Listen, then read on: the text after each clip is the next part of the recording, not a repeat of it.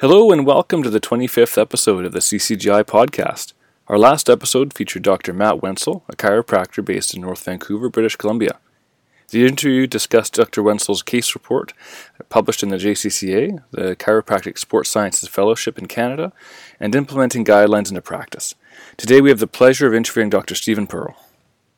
Dr. Perle joined the inaugural faculty of the University of Bridgeport School of Chiropractic in 1991. Since that time, he's taught a wide range of courses, as well as undergraduate and graduate courses for other degree programs and in China for the University of Bridgeport. He holds adjunct appointments to the faculty in the School of Health Professions at Murdoch University in Australia. After graduating from Texas Chiropractic College in 1983, he practiced in New York City until 1991. Stephen has published more than half a dozen textbook chapters and over 30 peer reviewed publications. His major research interests it's on the biomechanics and biomechanical effects of manipulation and on the quality of chiropractic care.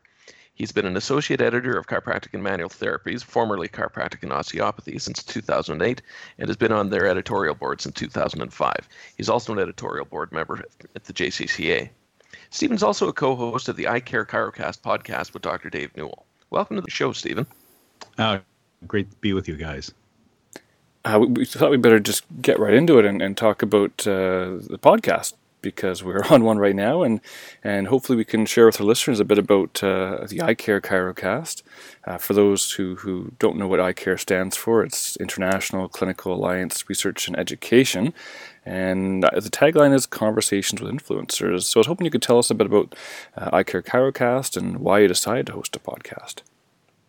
Well, uh, thanks for asking, and it's a pleasure to be with you guys. Um, so, what happened was uh, Chiropractic Australia um, had approached me uh, previously about doing a podcast and doing it by myself. And the logistics of doing it by myself was quite difficult.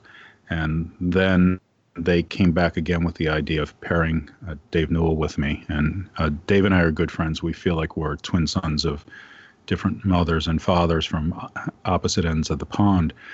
And um, I, I, guess the one thing about both Dave and I is that uh, if you've read Malcolm Gladwell's book Blink, one of the things he talks about in creating movement is you need people who are um, he calls them connectors, people who know a lot of people, and and Dave and I appear to be connectors. We know lots of people all over the world, and so uh, it, it's easy for us to get people to come on the podcast because we know them and we can virtually twist their arms without um, w- without much trouble. And and so it it was their idea to try and do something a little bit different. You know, we we think you guys are doing a great job, and and and and I also like to shout out to uh, Dean Smith and in Chiro Science. I think we're all playing in a similar uh, vein as podcasts go, but we we all have a slightly different bent on it. And uh, and and your most most recent guest, I heard, heard the episode last night. I mean, uh, we were talking earlier about how the audio quality is so clear. I think you and Dean have, have pretty uh, pretty uh, high quality microphones. it looks like. Um, I, I, I think Dave is starting to get newer equipment, but uh, I, I I have a, a podcasting microphone, and, and so, someone I saw uh, uh, Dave and I were just at the WFC conference and education conference in London, and there was someone behind me, and I was having a conversation. He says, "I know that voice," and um, and he thinks I, I, think the the microphone makes me um, have a little deeper voice, and he says, "You should record books." I agree. I agree for sure, yeah. certainly. And and how do you decide who comes on the show? What what's what's your process for for deciding who who to ask? Well, there's three of us that, that are actually doing it. Behind the scenes is Peter Worth from Chiropractic Australia. And and so Dave, Peter, and I just try and think of you know who we think would pair together well because we always have two guests. And we're also trying to have some geographic diversity, uh, getting people from different parts of the world and and obviously since our sponsors are from Australia, we we we're sensitive to that. We want to make sure we we feature Aussies too, and um, you, you know we just have a conversation and see who we think would would be good. Well, that probably results in some awkward time zone interactions.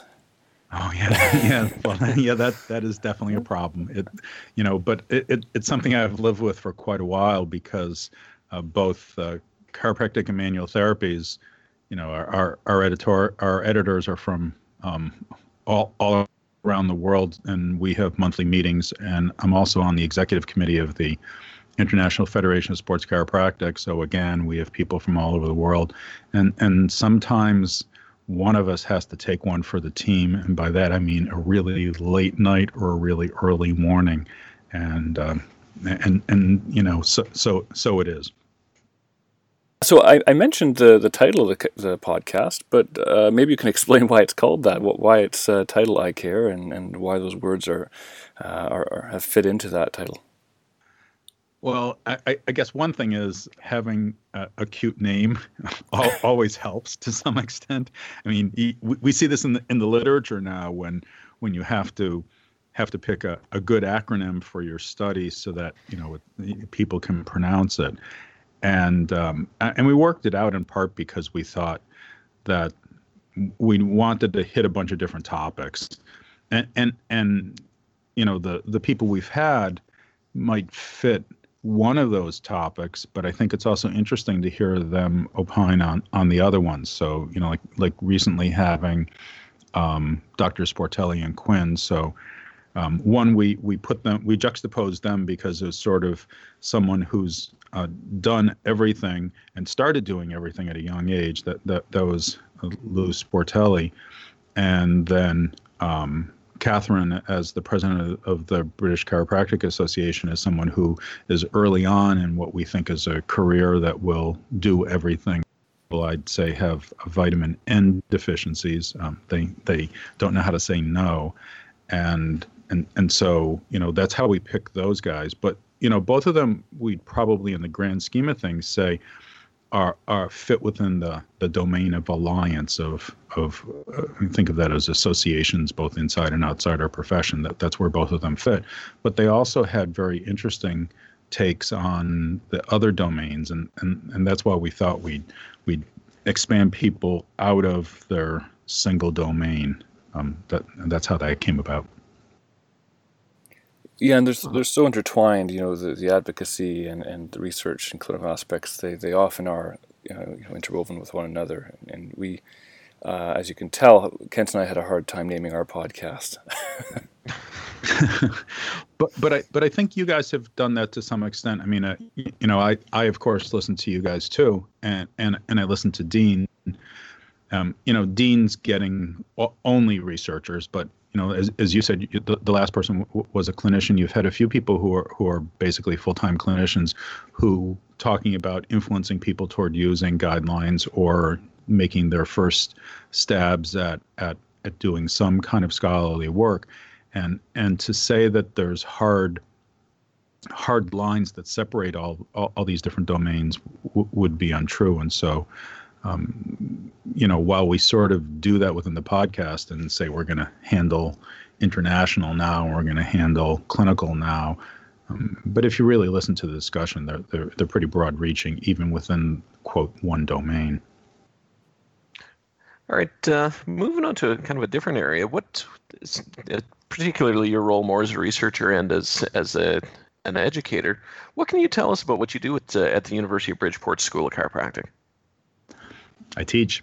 I, I teach and do research. you, you, know, when I um, I, think that's the job. When when I shortly, uh, uh, you know, I when when the school started in 1991, all of us who were teaching here were, were adjuncts, and then and then I was uh, one of the first hired in 92 for a full time job, and, and in 92 I was on the faculty handbook committee um, one of the things the dean did in trying to sort of integrate the, the school within the whole university is he put me on darn near every committee, um, which you know was a tremendous amount of work, but it was also a great learning experience for me. I really got a, a good sense of what it means to be an academic.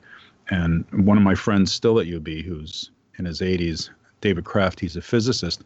David said in this meeting of the faculty handbook committee, he said, when asked how often should someone be on campus regardless of their teaching schedule? And he said we've been given unique opportunity in life to do nothing more than learn and then share that with others.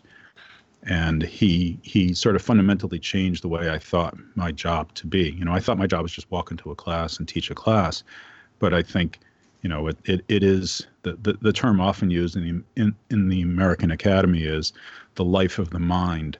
And so you know we we're, we're there to learn and to think about things and and and the the opportunities that the university has given me have been just beyond my comprehension. I never would have thought it when I first started here.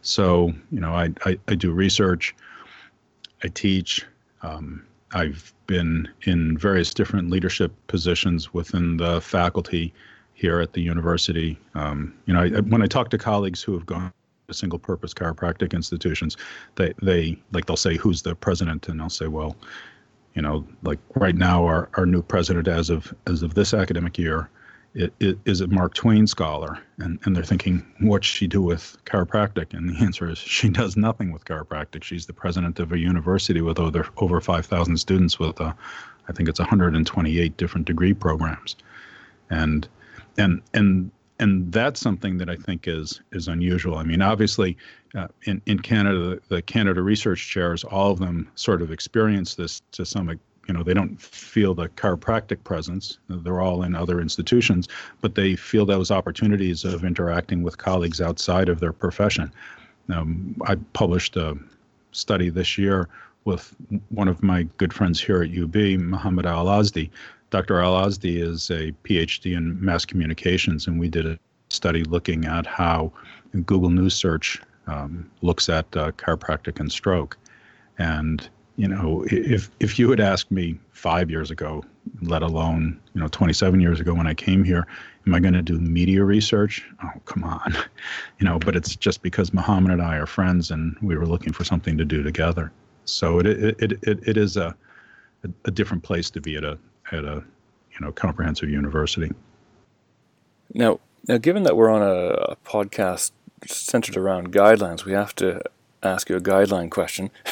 uh, hoping you could tell us a bit That's about uh, a bit about the, the uptake and dissemination of guidelines uh, and best practice or best best evidence even at, at the University of Bridgeport School of Chiropractic. So, so I t- well, first of all, I teach two classes in evidence-based practice here, and I, and I've been teaching. I mean, if you, if I'm, I'm on the um, the board of directors of the Consortium for Evidence Informed Practice Educators, and w- when when I talk to my colleagues who teach at the other colleges or, or, or chiropractic programs around the country and around the world, um, all of us have sort of transitioned from teaching a classical cl- classical course in research methods to to the concept of evidence based or evidence informed practice. And so we start the students off with this, um, you know, the first week of school, and and pursue that through through their whole education here. Um, you know, got, we're I don't, I don't, I don't know if this is translated north of the border, but you know, choosing wisely that the American Chiropractic Association participated in has created a lot of um, a lot of buzz online, and people are not very happy with it. But uh, with some of the statements, and in particular about radiographs, but you know, we've been guidelines concordant regarding radiographs um, since the the institution, you know, since the college or you know the chiropractic program started here, and and so um, you know we're we're trying to graduate modern doctors of chiropractic. No, that's that's that's really great. Um, you guys are really, you know, really trying to keep yourselves at the forefront and, and make sure that students, uh, your your students, and thus our you know our future colleagues are are are thinking about evidence and how to implement it in practice as, so as somebody who's an educator and an author, a peer reviewer and an editor, I'm sure you have thoughts on gaps in knowledge among chiropractors. you have also been involved in a, in a variety of really innovative knowledge translation strategies like ChiroUp and, and the iCare ChiroCast. What gaps do you see in how we engage our colleagues and, and how can we improve implementation of evidence by clinicians? Boy, I wish I knew. you know, I'm, I'm, I'm, try, I'm trying my best you know, I, I mean, I graduated from college in '83. I was a research assistant while I was in school. Um, the the the head of the research department was new to chiropractic, and and he he basically asked the faculty what's known about chiropractic from research perspective, and, and and nobody could answer him. So he, he sent me off to the library to find out what there was. I mean, I knew Baylor Medical School's library so well, I didn't use the card catalog generally if I was looking for a book. But um, all of that research to me had very little clinical import. and it was interesting. I mean, it's like you know mechanistic research, which I'm interested in uh, about manipulation, ultimately has no clinical import, and so so I saw no value in the research, and and it's only stumbling upon a particular case changed me. Um, in 83, my first year in practice, I had a patient with central canal stenosis. And then three years later, I see a paper written by Kirkaldy Willis and David Cassidy that was uh, in Canadian Family Physician, reprinted in the American Chiropractic Association's uh, journal of the time. And, and it, there were a few cases in the series that they published that had stenosis. And you can't know what what's not known but i sat there thinking wow if i'd only known this in 83 that would have been so useful. And it was the beginning of me seeing there was some value in, in clinical research. I consider myself lucky for that.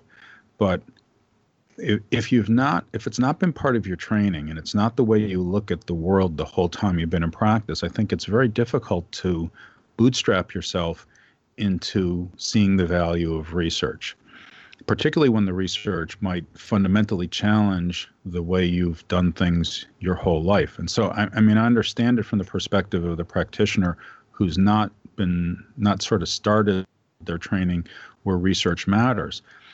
And I, I just find it is so incredibly hard to do the translation.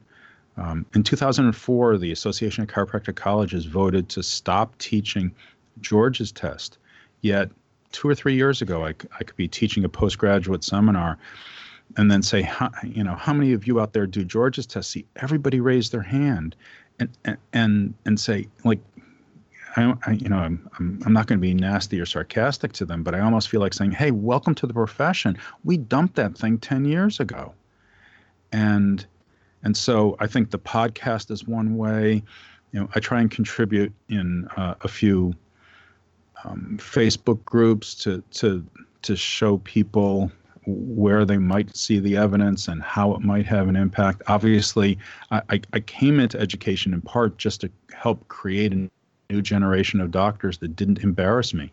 As a sports chiropractor, and I was involved at a very high level when I sold my practice. The, the last year I practiced, I was medical director of the U.S. Track and Field Championships, the U.S. High School Indoor Track and Field Championships, and the U.S. Cross Country Championships and I provided health care and was a supervisor for triage at the New York City Marathon. But I was so often so often I encountered chiropractors who did things that embarrassed me, and I wanted to create a new generation that didn't. And um, I, I wish I knew the way that we could shake everybody by the head by the you know head and say, hey, look, things have changed in the past 10, 15, 20, 30 years. Maybe you ought to. Well, I was having this discussion with clinicians over the weekend at our convention, and we they were saying, you know, it's it's easy to accept guidelines when they confirm your existing beliefs, but when they start to reject, you know, your practice pattern st- or your practice style, that's when it becomes really hairy and, and trying to actually reflect and and uh, you know consciously make changes that maybe aren't in line with your your your thoughts. Oh yeah, you know, I, I, mean, I and and I understand it completely. You know, the if if I went through the litany of things that happened during the course of time when I practiced full time in New York City, what the number of things that were fundamental to my practice that I just threw out the door because they were absolutely without merit.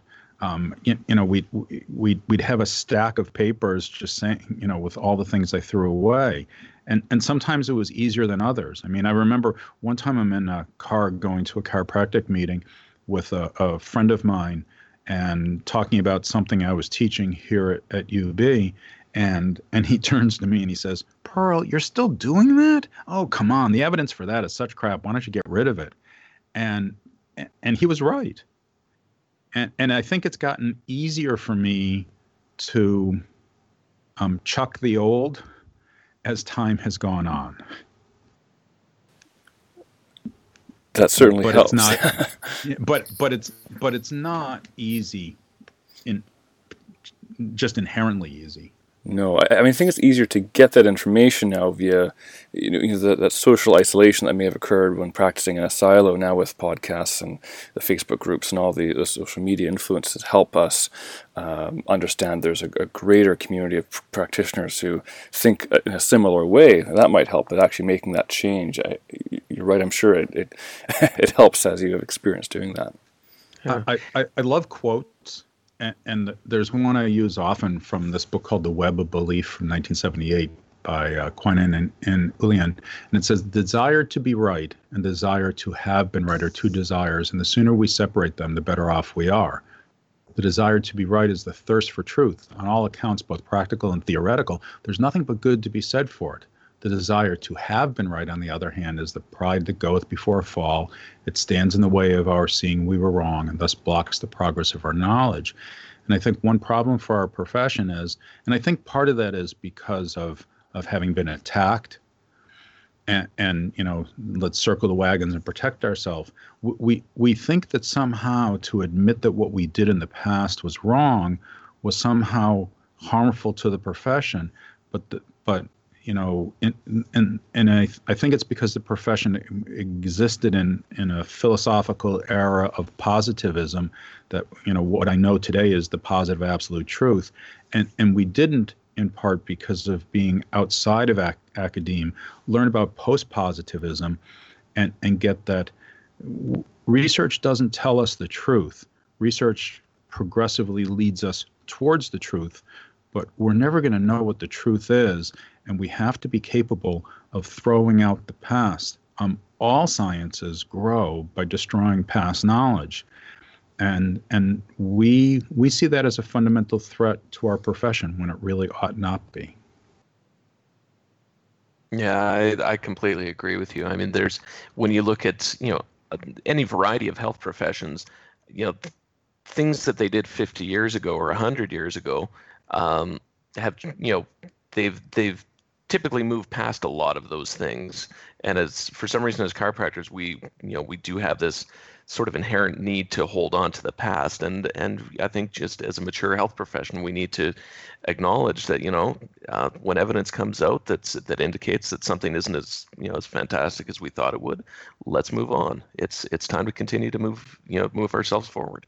Yeah one one of sort of a constant theme uh, that I I use in classes is something, and I'm going to morph it a little bit to something Bill Morgan said last week in in London, is that um, certainty destroys um, curiosity, and what we have to be is confident in our uncertainty.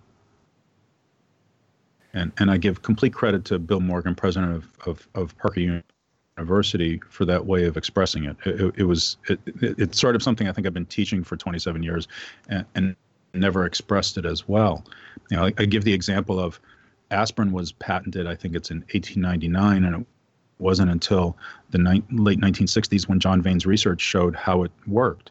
It's okay not to know how something worked as long as you know it's effective, yeah. and having and having a theory that even may pan out doesn't necessarily mean that the theory is valid. Um, the first randomized controlled clinical trial was actually done in, in the 1700s by James Lind, and, and it's why we might call the British limeys. He, he was trying to prevent scurvy, and he thought scurvy came from putrefaction of food in the gut, which resulted in him giving people either vinegar or salt water or actually sulfuric acid as people that he randomized them to. And, and, ultimately, it was two lemons and two oranges. I mean, I think it was two lemons and two oranges. Those were the group that got better from scurvy. And and it sort of validated for him his theory about putrefaction. But in fact, all it validated was that two oranges and two lemons are a cure for scurvy un, un, until what's it? Szent-Györgyi comes up with uh, with vitamin C. Uh, that's that's just great, uh, Stephen. I, I could talk to you all day long, um, but there's a time limit, so forget yeah, it. Yeah, so I think we're going to have to thank you for your time, and and it was just a real pleasure to have you with us today. To to our listeners, we'd like to thank you for tuning in, and and we'd like to encourage you to to subscribe to the iCare Chirocast, and you can find that on iTunes and on Spreaker. Uh, and we look forward to bringing you our next guest in a couple of weeks. Bye for now.